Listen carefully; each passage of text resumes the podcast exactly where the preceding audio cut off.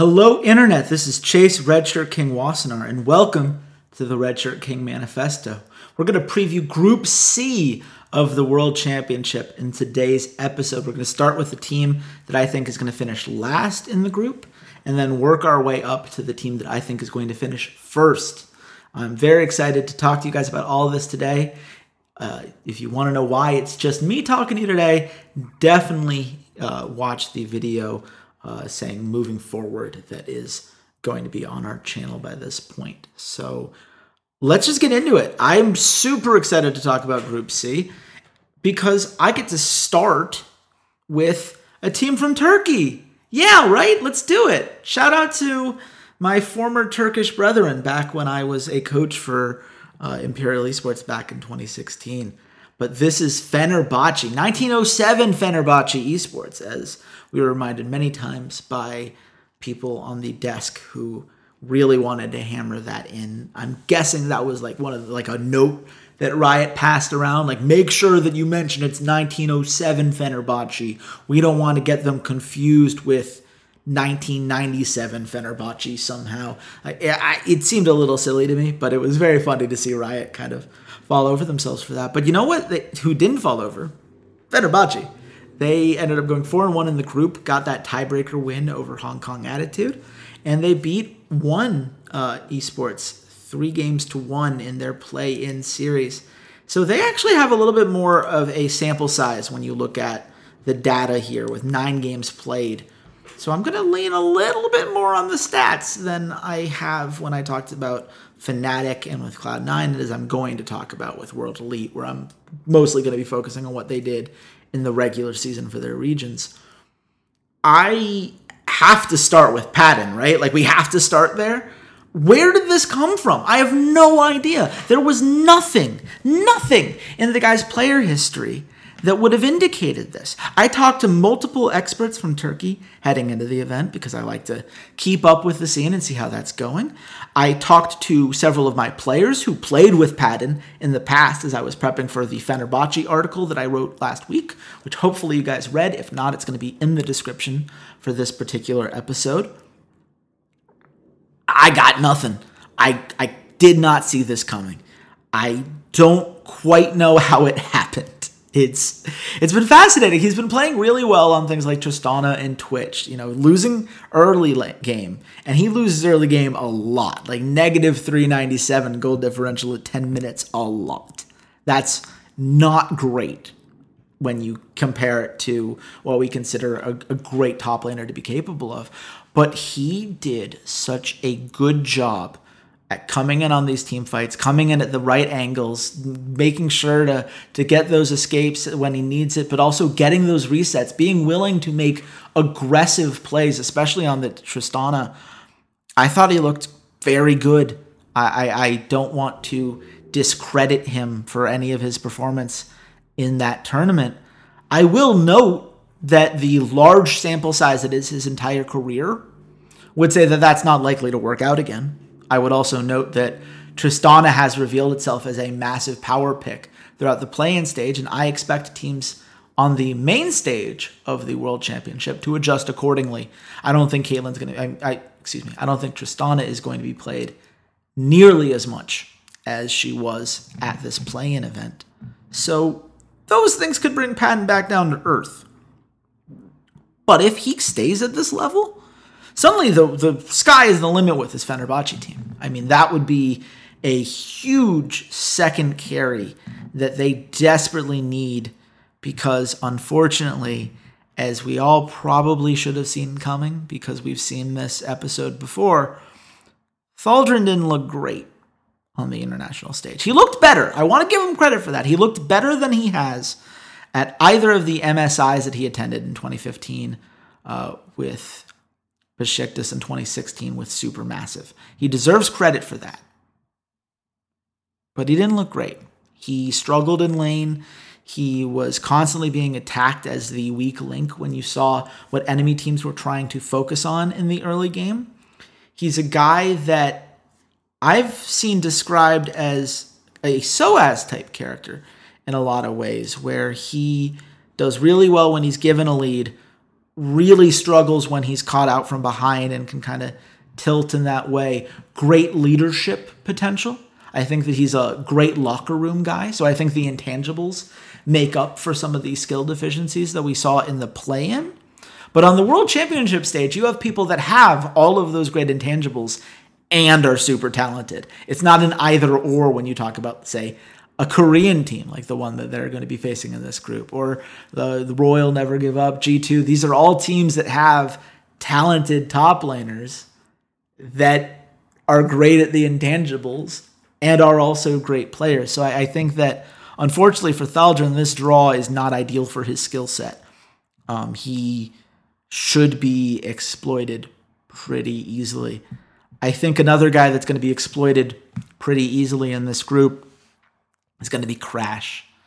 And that seems crazy to say, right? I can see you guys, I hear the typing now. Hey Chase, don't remember that Crash got three Baron steals during the play-in group? He was awesome. Okay, let's let's get something straight when it comes to Baron steals. Baron steals are not a reliable method of winning games. Baron steals are what happens when your opponent screws up and allows for the opportunity for a Baron steal to take place to be there. Good teams use this thing called vision control. And what vision control does is it allows you to see where your opponents are likely to be. It allows you to make educated decisions based on where they are around the map so that you pick the fight at the right moment. You remove the threat of the enemy jungler, either because you know they're not there or because you kill them. And then you take the Baron. And it's great. That's how this works. That's how it's supposed to work. Hong Kong Attitude did not understand how that worked. And the fact that Crash got away with two Baron steals in the first game that they won, and then another Baron steal in the second game that they won, I I don't see that as a great sign for Crash's overall potential because I don't think the teams he's going to be playing against are going to be that boneheaded in how they play around the map. Hong Kong Attitude lost that group. I don't know if the Fenerbahce won it. Don't get me wrong, Padden played great. He deserves credit for that. But when push came to shove, the team around Padden didn't necessarily have these crazy numbers. I don't think that Crash looked particularly good at any of these these kinds of moments from a early game perspective. He is a guy who still doesn't know how to communicate very well with his teammates. He did a great article, uh, a great interview in which he broke down this whole idea of like, well, Thaldrn and Frozen speak really good English, so they're helping me even though I don't really speak English. That seems like a an issue when we talk about cohesiveness with a team. And that's without even talking about the fact that he's only played those 9 games with his team on a stage. That matters. We like to believe that you know players are interchangeable pieces to this puzzle and that's why when the offseason happens and we're like ooh yes they brought in these two new pieces now we know exactly how they're going to fit together. That's just simply not the case. That that is a misnomer that we use because it's the offseason and we can't speculate on well are they going to get along as good friends? Are they going to live in a house together all right? You can't like some of these things you just can't talk about until we actually see these things come to fruition.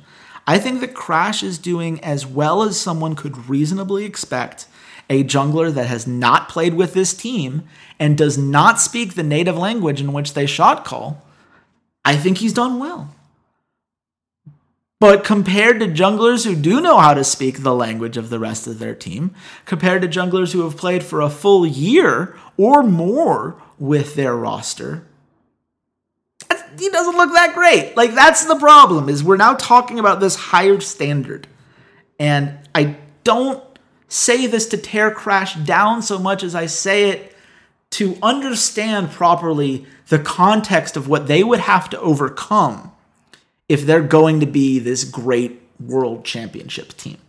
It, that's not happening. I don't think that this team quite has the potential. I think they're going to take a game. I think we're going to see a great Aurelion Sol game, particularly from Frozen. He's very good at that champion. I'm so glad I got to bring it out in the series against one, especially the clinching series. That was the Frozen game. Felt like games one and two were very much, uh, or one and three, I should say, are very much Padden games in how they won. But game four was like a classic Frozen rotates around the map and dictates the entire pace of the game, and they're just able to snowball from there. That's the method that I think if Fenerbahce are going to win a map, that's how they're going to do it. And I think they can pull it off once. And I think that that might be the difference maker between who gets second and who gets third from this group. They have great spoiler potential, but their weaknesses are just too big for this kind of stage. I find it very hard to believe that they are going to be able to keep up in the same way that the teams above them are going to because there are just all of these issues when it comes to communication, when it comes to uh, nerves on an international stage, and also just straight up talent level. Padden beat up on some not great AD carries. He's going to be playing much better AD carries. In this group in particular, such a rough path for them to need to go through. Uh, the draw did not help them at all, but them's the breaks. That's the group they're in, and that's why I think they're going to finish fourth in this particular group. But we're going to move on to my third place pick for this group Royal Never Give Up.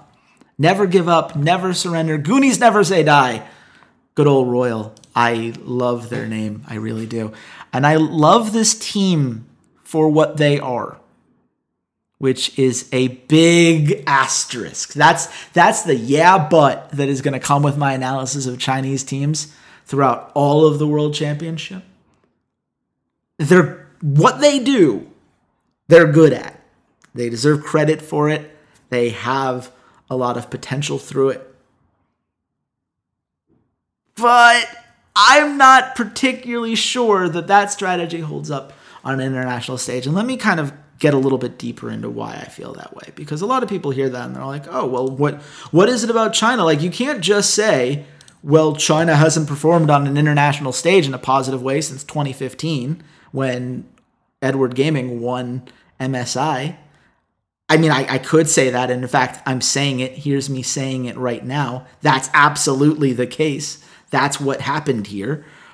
But, you know, I, I think that ultimately, they, as a region, are a, a region that does really, really well at one thing above everything else, and that is when they get a lead, they finish decisively. It is a clear moment in which they sense this momentum and they go. And you, as, as Royal Never Give Up, they have so many great tools to do that. Uh, Letme has developed quite nicely. I, I, I find him to be a, very fun player to watch more often than not. Uh, someone who I think has carry potential, but also has some some tanks that he can play. You know, we we've seen through spring he's had the ability to do both. Through summer, I think he's proven he has the ability to do both, and that versatility in the top lane is going to be huge for them. I think Xiaohu is a very very very good mid laner. I love his ability to rotate around the map effectively. I think he's absolutely capable of playing you know, those sorts of playmaking champions. He looks his best when he's playing things that can really chase down his opponent. I love seeing him on things like Lucian, where he had a ton of outplays when you look at their Chinese playoffs, just going through those series they had against Team WE and EDG in particular. I, I think that that was very much in play. I think Uzi is Uzi. We love Uzi, right? Everybody loves Uzi. He, how could you not? He goes for all these big plays, and when he goes off, oh my God, he's popping off like crazy. He's got 10 kills somehow in like eight minutes, and the guy just takes over a game, and that's fun. This is a fun team. Let's all have fun watching this team. But the problem with fun is that fun is not the same as consistent. It's certainly not the same as intelligent. And I think that one of the things that we as Westerners kind of get caught up with when we look at something like China, they have clearly amazing mechanics. These are great players from a solo queue perspective, undoubtedly. And they will overpower weaker regions like that. I think they could have the ability to just overpower a team like Fenerbahce. I don't know that that's going to be a particularly close series of matches. But at the same time, they do have this macro play that is just so limited in scope. It, it feels like their entire strategy as a team with Royal is just do we think we have a 55% chance to win this fight? Because we know that we're talented. We know that we have those mechanics. So if we think we can win this fight, we are going for it. No doubt, no hesitation. Let's go in. And with a guy like Uzi, who is determining the structure of that team and a lot of the play style just by his natural leadership of the team and natural play style that he's just established over the years it's not surprising to see that. Of course, that's what they're doing. Of course, this is this super aggressive team fight slash skirmish team that tries to win the, that like 15 to 25 minute mark and just snowball from there. But their early game rotations aren't great. And I have yet to see them have a great comeback win and that's a huge red flag to me when we get to the international stage because Royal is not going to be able to overpower people consistently uh, as a whole. Not against Korea, not against Europe, not against North America. You know, these are power regions. They play in, you know, they, they have enough consistency and stability within those scenes. Those, the, the players from a mechanical perspective are not what hold teams back from reaching that next tier of play. It's the decision making. And I don't think Royal's decision making is very good. And let's talk about Uzi because he is this all fight, all the time guy. And he's been paired now with Ming, who does what Ming always has to do, what all of his supports always have to do, which is just try to keep the guy alive because he has no understanding of survival instincts. He just sees a kill and he's like, I want the kill. He's right there. Let me kill him. I want to do it. So let me do the thing. And he does. And then sometimes he goes for it and he gets absolutely blown up because why was he there? That was a silly overextension. He didn't have nearly the vision for it. And now Ming is overextended because he's desperately trying to keep Uzi alive. And now they've given up two. And that's the skirmish that they've now lost, which in China could lose you the whole game. It's it's I, I cannot stress enough the accelerated pace of Chinese play compared to what you see from like a North America or a Europe. And the thing about Uzi is he's a very good player. I'd, I'd go so far as to say great. But I don't think he's any better than he was in season six. And I don't think of the World Championship last year, he was any better than he was in season five. I think we know who he is. I think we know his limitations. I think we know his strengths and weaknesses. I think the teams can game plan around that. You know, make sure that you're playing a little bit safer than normal, especially in the bot lane. Don't let that gank come down. Don't let Uzi get those couple early kills that he is so good at snowballing off of. Play it safe. Force them to come to you with superior vision around especially neutral objectives like Rift Herald and Dragon and win those fights that way when uh, when you can kind of lure Royal Never Give Up into a fight that they absolutely do not want to take. Because they will take that fight, even as they know they probably shouldn't, because they are so confident in their players' abilities to get that chase down. And it's this ebb and flow with RNG. If you try to disengage from them, they draft compositions that are great at chasing you down. They draft compositions with a lot of speed to them, a lot of dive potential. You're going to see a lot of Jarvan. You're going to see a lot of, you know, Maokai's to root everybody in. You're going to see a lot of Nars to really force that fight. You're going to see a lot of Lucian from the mid lane, a lot of Kassadin. This is what they do. They chase you down. You cannot get away.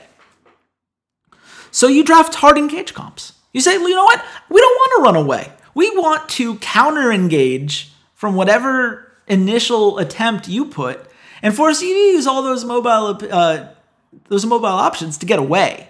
And if you already used them to get in, well, now you're just going to be dead. That's the plan. And I think that that is a plan that the two other teams in this group are perfectly capable of executing. And I do think that that's a, something that when you look at the decision that they made to to bring Uzi in, clearly a guy that they didn't, you know, they weren't 100% on where exactly they wanted him to be. Uh, they only played 21 games in the regular season. I think there were some some issues behind that. I am not the expert in terms of how the regular season played out. I'm looking at the team for who they were in the playoffs and taking bits and pieces from what I've read from people like Kelsey Moser who do watch China on a regular basis. So please take this with a grain of salt.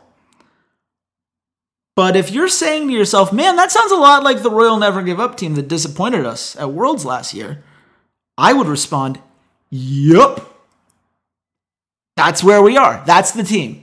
It's basically that team again. MLXG is not any better than you remember him being. And if you remember him being good but not great, congratulations, you're caught up with MLXG. Uh, a little bit better on the Gragas, which is nice that that's in the meta. Uh, that's probably his best champion from what I've seen. Rest of it, you can kind of take or leave. So I have them third. I think that they certainly have the explosive potential to do better than third. I think they certainly have a great team fighting unit when they can pick fights on their own terms, when they are entering that mid game with enough of a lead that they can feel confident executing this super aggressive attack plan. But I don't necessarily think they're going to be in that spot all that often. I think that there's a huge risk that this team sort of just falls to the wayside a little bit when it comes to teams that can match them on that early game pressure.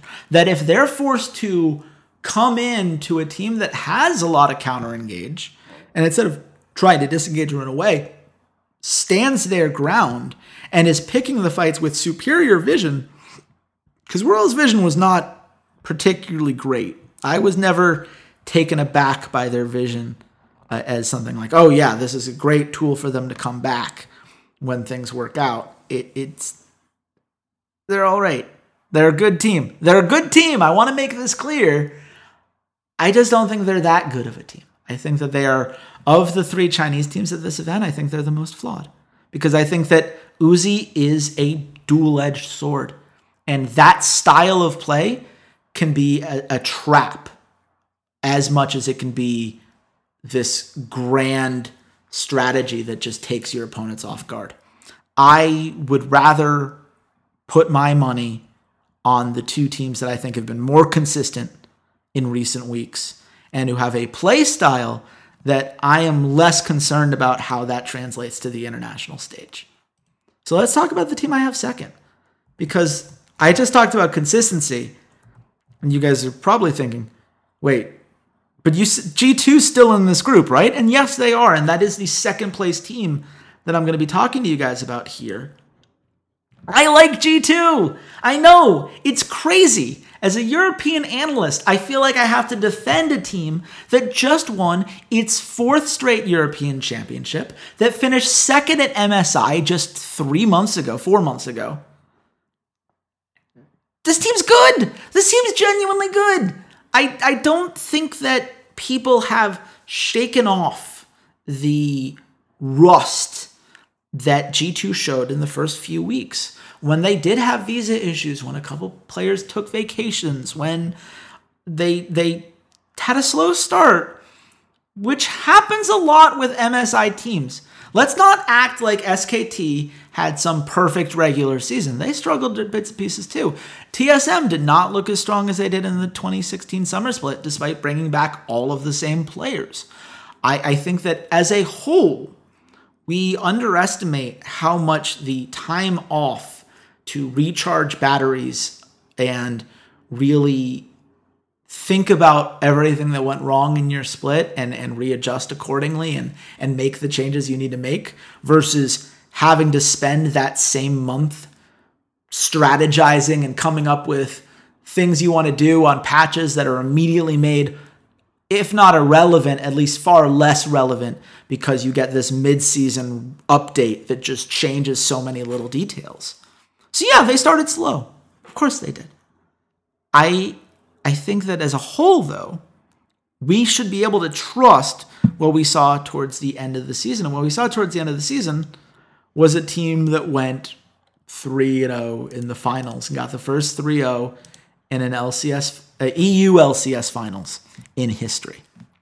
And how are they doing that? Well, to be honest, it's the same thing that we've seen now for a while from this G2 team. And I know that can get boring for people because they say, oh, but we want this new blood. We want to see this team really, you know, take it to the next level. They weren't necessarily pushed in that way this split, but you know what they do have? They do have Zven and Mithy, who are one of the best bot lanes in the West, if not the world as a whole. A very consistent bot lane, even in the games in which they were struggling as a team. Zven and Mithy mostly held up. I think that Mithy every once in a while would make some mistakes in terms of when he tried to ward without necessarily having some help to back him up. But as far as their lane play goes, they are an incredibly good lane pairing. And I think that they're going to be really benefiting from that in this particular meta. I think that there are so many AD carries that have the ability to really turn the game on its heels in that 15 to 25 minute mark. And I trust Zven to get there, and I trust Mithy to get him there as long as they're able to stay comfortable in that lane. And I think that now that Trick has gotten a little bit more of his feet under him, I think that's going to be in play. I think that we can get there. I think overall, you know, Perkz had a good season. Certainly not a perfect season. If I never see his Lucian again, it'll be too soon. But I think overall, you're looking at a guy who has this clear playmaking potential, constantly feels like he is capable of making the play that will turn things around for his team every time. And that's a great thing to have in the mid laner. You need someone who you feel you can run your offense through, who you feel can roam around the map, especially right now. You need mid laners that can roam to those side lanes, get things going, get that tower, start snowballing off of either the Dragon or the Rift Herald, and start really pushing to get those towers down and take advantage of that mid game spike. And that's something where I think he's perfectly capable of and absolutely ready to go. And that's a great tool to have in your back pocket. I'm excited for what Perkz can do on this stage. I think obviously last year he was nervous. I think those nerves overcame him. And I think that really set him back from being able to play the type of game that we would expect to see. But I think the meta is much more in his favor right now. And I think that ultimately he will have used that experience to better himself. And we saw that at MSI. I think that that proved to me that he can do it on the big stage. That's enough for me. You can still have your doubts. I don't blame anyone who says, yeah, but it's not like he got right back up to where we thought he was at the end of spring by the end of summer. And you're not wrong. I think there's still room for him to grow. I have faith that YoungBuck knows how to boot camp by this point. I think they've had enough failings on the international stage to understand what doesn't work. And I think whatever they did at MSI that made that shift from a weaker group stage to a much better bracket stage, I think they're going to build off of the lessons that come in from there. But, and this is the but that everyone was waiting for, Trick is not the same guy that he was when this team was the most dominant form of G2 that we've seen. I would argue that the team that won the summer split, despite the 3 0, was probably the weakest version of G2 that we have seen in regional play since the 2016 spring split back before uh, they had gotten rid of Kikis and Emperor and they and they made those kinds of shifts. I think ultimately this is a team that relies on Trick to get ahead, that relies on his ability to get vision into the enemy map, that relies on his ability to really snowball those resources, counter jungle so effectively uh, understands when to push which lane, and really give his teammates the lead that they need to exceed. When they have Trick popping off, this team is incredibly good. And I, I think that team could stand with the best of any non Korean team and possibly Samsung. Samsung's not a perfect team. We always act like the Korean teams are so much better than these other Western teams, but we saw ROX Tigers drop some games in the group stage last year. The bracket stage is a little different when they get chances to adjust, but I absolutely believe G2 could steal one here. 100% in play, not a doubt in my mind. But there is a problem, and I think it's a big problem, and that's what does Trick play? Because his Gragas isn't great. It's just not. I, I think he's had enough opportunities to prove that he could play it well, and he hasn't proved that he can play it well. I think his Sejuani's very good, but I don't think Sejuani right now didn't look great in the play-in stage. 15 games played by teams who used her in the play-in stage uh, to only a 46.7% win rate. And no, that doesn't include that one really bad Sejuani top game. I have no idea what the deal with that was, but whatever. That's not here nor there. The point is, I'm not sure Sejuani's that great. And even if it is that great, if you ban it away from Trick, what's he going to play? Do you feel great about his Jarvan? Because I don't.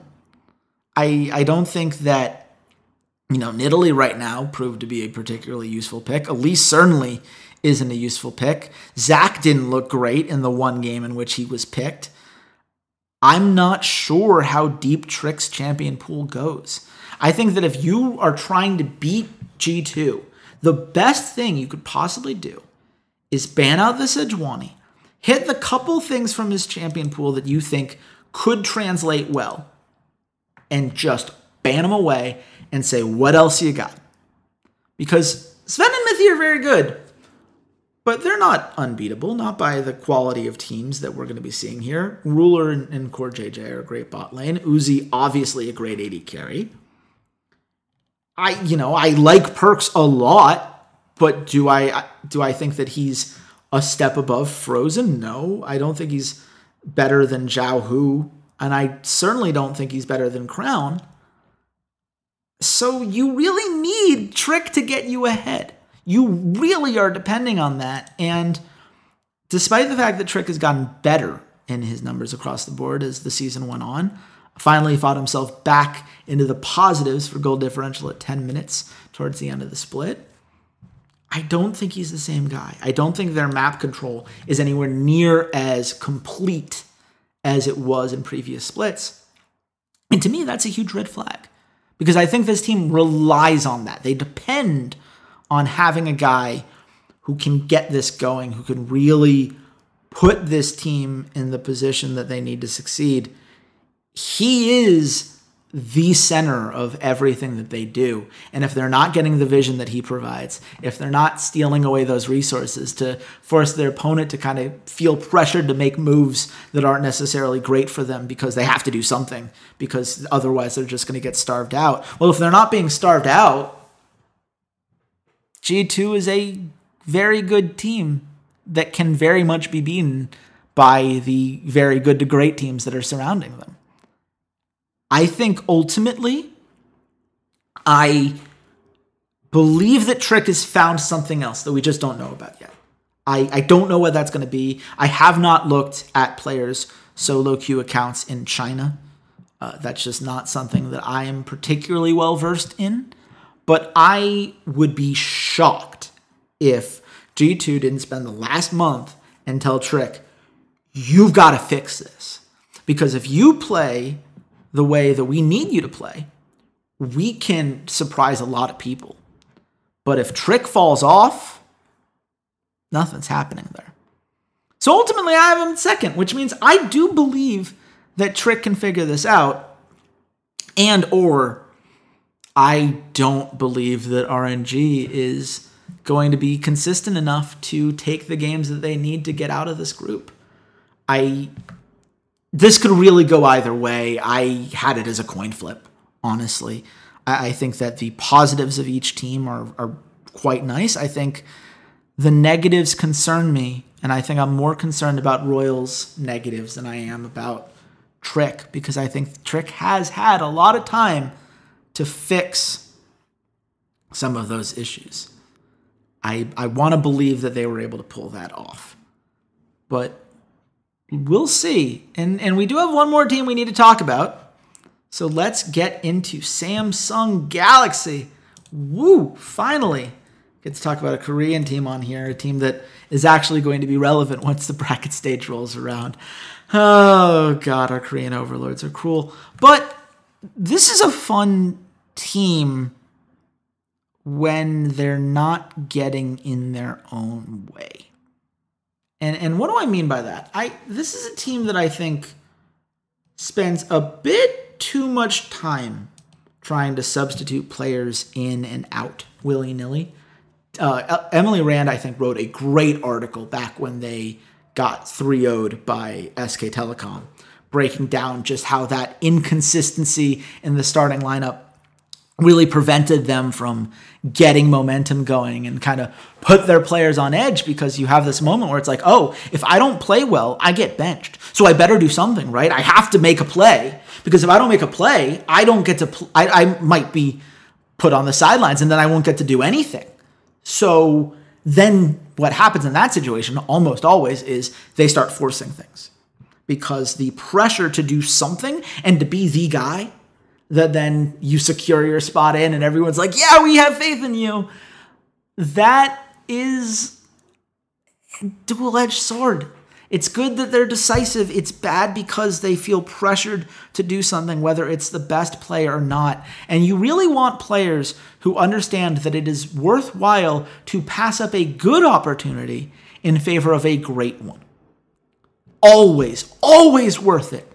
I would take three great fights over five or six good fights every time because those good fights can backfire. The great fights are going to get me the big objectives I need to succeed.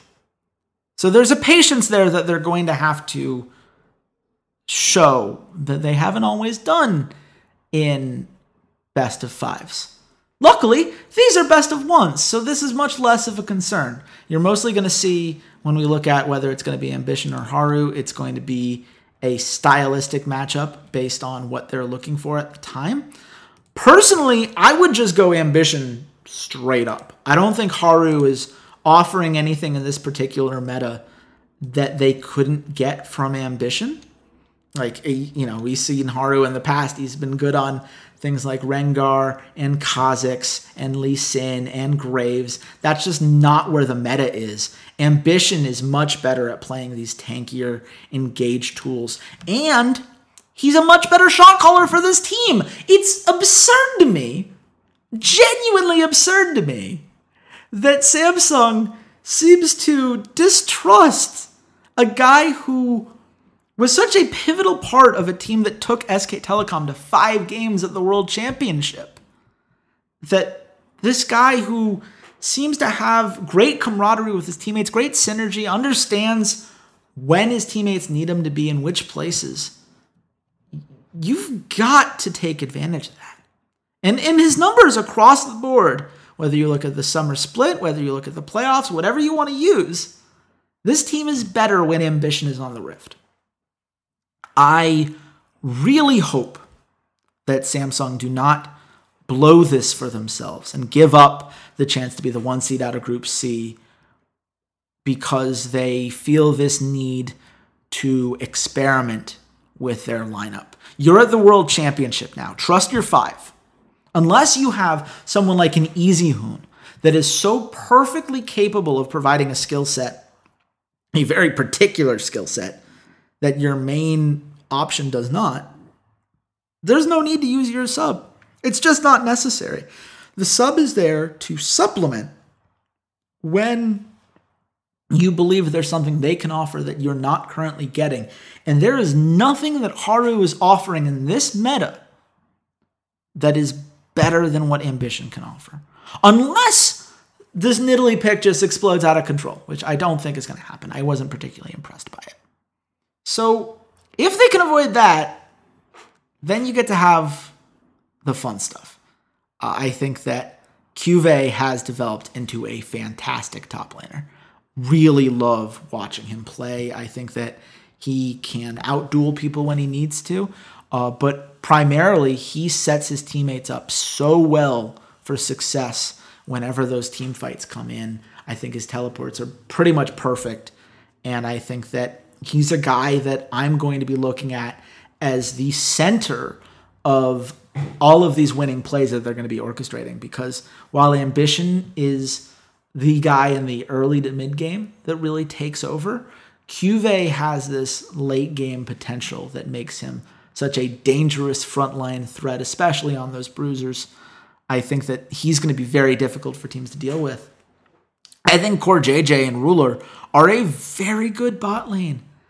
You know, CoreJJ now has had a whole nother year under his belt at this position and I think that his understanding of the game has only improved since then. I think that they had some concerns with Ruler's champion pool. I don't need to see Jhin, is what I'm trying to say here. They don't need to go for these kinds of cheesy picks. They need to trust that Ruler's fundamentals are strong enough. And I think that when he plays meta champions like Tristana, he looks fine. I think he's good. Maybe not as good as some of these other Korean players. I can see why that was their concern. But on this stage, I, I think that you're going to have to trust that he's been able to use those last few weeks to develop a more comfortable strategy with the rest of his teammates and that he's going to be able to, to feel a little bit better on champions like Xayah that I haven't been particularly impressed with his play on. I, I think this is a good bot lane. I think this is a very good bot lane. And I think that when you look at the strengths of their solo laners, it's going to help. I will say Crown is not as good as I remember. I think he's taken a step back. And obviously, with things like Viktor and Azir falling out of the meta, you know, so much of what Crown did best is his zone control. And zone control mages aren't necessarily all that popular nowadays. Syndra's really the only one that I would describe really as a zone control champion in the mid lane. But when he's good, he's really good. And this is a guy who clearly has the experience. Everyone on this team has played on the World Championship stage. Everyone on this team has been able to battle their way through the LCK. And they 3 0'd KT Rolster. They can deal with super talented teams. The mechanics are not a problem for them. They can deal with teams that are mechanically excellent. What they can't deal with are teams that are smarter than them. And this is, I think, a fundamental flaw that's going to come back to haunt them when we hit the bracket stage. I think that when they don't have ambition on the Rift, they are capable of being outsmarted. I think that when they do keep him on the Rift, I still don't like him as much as I like, say, Longzhu or SK Telecom. I think those teams are much more consistent in terms of their their day to day, series to series play of just understanding when those rotations need to be there. I think Samsung's a little bit hesitant to to close out games. I think it takes them longer than what we expect from teams in this particular meta because they're not as decisive. And that will come back to haunt them once they get out of the group stage. I think that the particular teams that they're going up against here, Fenerbahce can't keep up. I don't think Royal Never Give Up can keep up with the macro rotations that Samsung are going to bring. And Trick's going to have to play the best that Trick has ever played on the international stage if they're going to outdo Samsung Galaxy enough to take the group away from them. And I have enough concerns about Trick's champion pool. I don't think that's going to happen. I think that if a Korean team is going to lose a group, or, uh, you know, just like, of course, we talk about like the worst case scenario is they get a two seed. Oh, heavens forbid a Korean team had to go all the way down to a two seed from their group. But if they do, I, I, I think that it'll be because Trick really took a step forward and Samsung just didn't have enough time to get what they wanted to get going. But I, I think that ultimately this Samsung team is still a very intelligent team. I think putting ambition and CoreJJ on the map together at all times will make sure that the shot calling is there. Will make sure that they don't overextend. They don't give a lot of openings for their opponents to take advantage of it. And they're so good at taking those neutral objectives and really scaling well and trusting that when that team fight inevitably comes, they'll be able to take it. And I have faith in that as well. I, I'm not nearly as confident as I am. Like Longzhu and SK Telecom, I can't see a world in which either one of them loses their group. I think those are guaranteed. I put Samsung at about 70%. I think that there's a 20% chance that G2 wins the group. And there's a 10% chance that Royal just overpowers people. And I'm completely misreading the, the power level of China because I don't watch enough of it. It's possible. I think I've watched enough international competition over the years, and I watched a good bit of film from these Chinese teams. I'm not confident in Royal Never Give Up in that way. I'm confident in Samsung. I believe that we should have faith in our Korean overlords and that that will treat us well. And I hope this podcast treated you well. If you enjoyed it, uh, like, comment, subscribe, all that stuff that we have to throw out there at the end of every episode. I do try to reply to everybody, so I w- do want to keep that conversation going. And of course, you can reach me personally at Red Shirt King. You should join the Discord that you'll find in our link underneath if you want to talk to other members of the awesome community that we formed around this podcast.